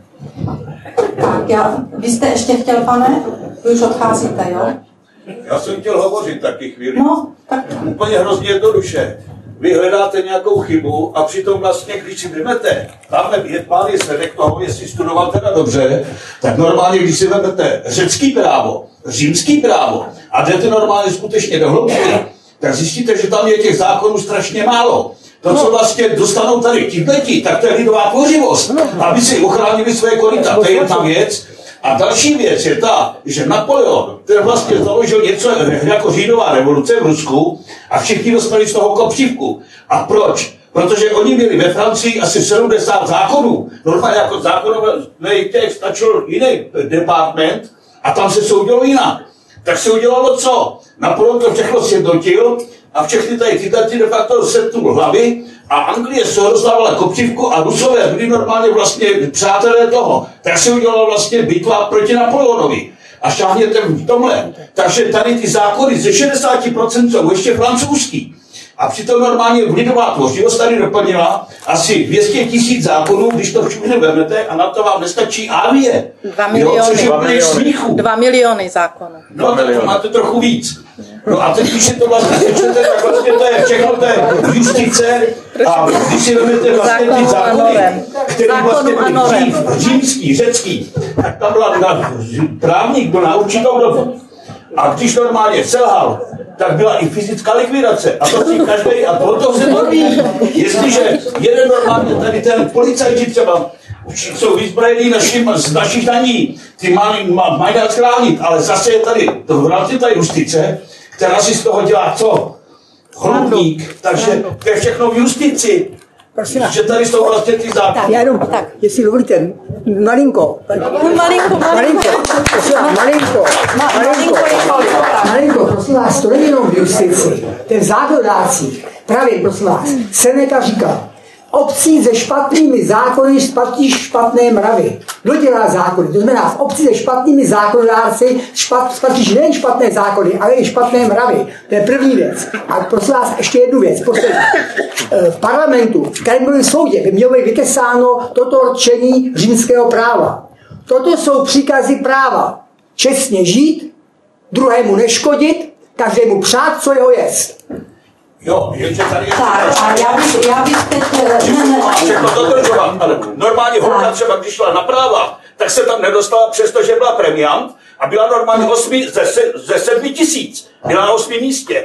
Ale kdo položil již se čtvrkama, čtvrt milionu, tak se na ty práva dostal. A to je vlastně svazek. Pojďme to, už, to, už, to už jsme na další a další semináře. Já bych chtěla ten dnešní, který se nám teda opravdu strašně protáhl, ukončit s tím, že eh, výzvu budeme předkládat. Ta výzva byla tady jasně eh, řečená, budeme mít zájem diskuzi a komunikaci a jednáním s politiky dosáhnout toho, aby se s náma začali bavit a aby začali vnímat, že tu změnu musí udělat oni. Já jsem zastánce demokratického postupu, protože se domnívám, že jsme demokratická země stále, přestože nám ta oblast justice a státního zastupitelství a policie úplně nefunguje, jak bychom si představovali. Tak jsem zastánce, že má být forma dialogu a máme se snažit z politiky vyjednávat. Jsem přesvědčená, že ulice by toto řešit neměla jsem přesvědčená, že to, co se odehrálo v uplynulých dnech a stále odehrává, tak tomu mám jeden názor, protože kolem pana Babiše nejsem jeho fanoušek a nejsem ani jeho nepřítel. Prostě respektuji výsledek voleb, respektuji to, že občané se takto rozhodli a někdo ty volby vyhrál. Já jsem člověk, který respektuje toto zřízení a respektuje tento stát a výsledek voleb. Já se jen podivuji, že kauza ptáči nebo čapy nebo nějaké hnízdo eh, tady clouma naší veřejnosti a vůbec eh, i politickou scénou již několik let. A já se ptám, co dělá nejvyšší státní zástupce Pavel Zeman, když vidí, že ulice začíná řešit to, co státní zástupci už měli vyřešit dávno buď ho měli obžalovat, anebo to měli zastavit. Přece není možné, aby tolik let trvalo tady toto šetření. To není možné. Jo? Tak, takže já jsem eh, osobně přesvědčena, jak jsem se s kolegy bavila na přípravě tohoto semináře, tak prostě v této oblasti ryba smrdí od hlavy. A Pavel Zeman nezvládá řízení státního zastupitelství a připouští, aby se kauzy, které mají řešit úplně někdo jiný, řešili na eh, ulici. To, to prostě nejde. A jestli to nezvládá, tak je několik důvodů, proč to nezvládá. Nezná zákony, je možné, máme jich 2 miliony, včetně norem. Je morálně vyhaslý, to je otázka. To je otázka pro ty, kteří ho dobře znají. A nebo má zadání. A to zadání pak může vyústit tady v tyto já nevím, pomalé kroky, protože není možné, aby se společnost, demokratická společnost destabilizovala tímto způsobem. A proto se domnívám, že musíme navrhnout ministru spravedlnosti a vládě odvolání nejvyššího státního zástupce Pavla Zemana, jeho náhradu, ale podotýkám, že nenáhradu nějakého kámoše, který ten pořádek na tom státním zastupitelství neudělá, ale náhradu člověka, který bude mít zájem tu nápravu udělat a který se do toho skutečně pustí s vervou vlastní, protože zákony k tomu má. A to je asi závěr našeho semináře s tím, že teď to bylo tak letem světem všechno, ale od eh, příštího roku, od ledna, chceme zahájit monotematické semináře v té každé oblasti a asi začneme tím, co je nejsmutnější, a to jsou ti lidé, kteří jsou ve vězení bez toho, aniž by byly důkazy, anebo naopak ve vykonstruovaných případech a ta, to si myslím, že bude záležitost eh, především spolků, kteří se tím zabývají. Budu ráda, když se dohodneme pak i s ostatními, ale tím bychom zahájili vlastně eh, činnost těch jednotlivých eh, seminářů a zároveň budeme dávat eh, dohromady nebo spolupráci jednotlivých spolků, které chceme združit pod náš institut a to bude mít za úkol Nela Písková, která bude vyjednávat právě, budeme mít, nebo chceme mít pravidelně měsíčně setkání s lídry těch spolků v takovém větším grémiu. Takže já vám moc děkuji za trpělivost. Ne, nějak jsme to nezvládli, protože jsem si myslela, že už hodinu budeme tady něco popájet a ochutnávat nějaké dobroty, takže vás všechny zvu, ať si něco zakousnete. Kávy a čaj budou ještě nosit, je tam i nějaké dobré víno, takže se občastvěte a já vám všem popřeju uh, hezké svátky, protože se už neuvidíme do Vánoc. Popřeju vám hodně klidu a uh, pohody a vy, kteří nemáte mé krásné knihy, protože tu jsou všechny tři díly solárních baronů, první, druhý, třetí díl a je tu i brožurka na Prahu vězení, tak si je prosím vemte, to máte dárek Vánocům. E, ten první díl se jmenuje Organizovaný zločin, ten druhý připraváme vraždy a ten třetí je Vrazy v taláru, takže takový při trošku k tomu tématu, které jsme dneska.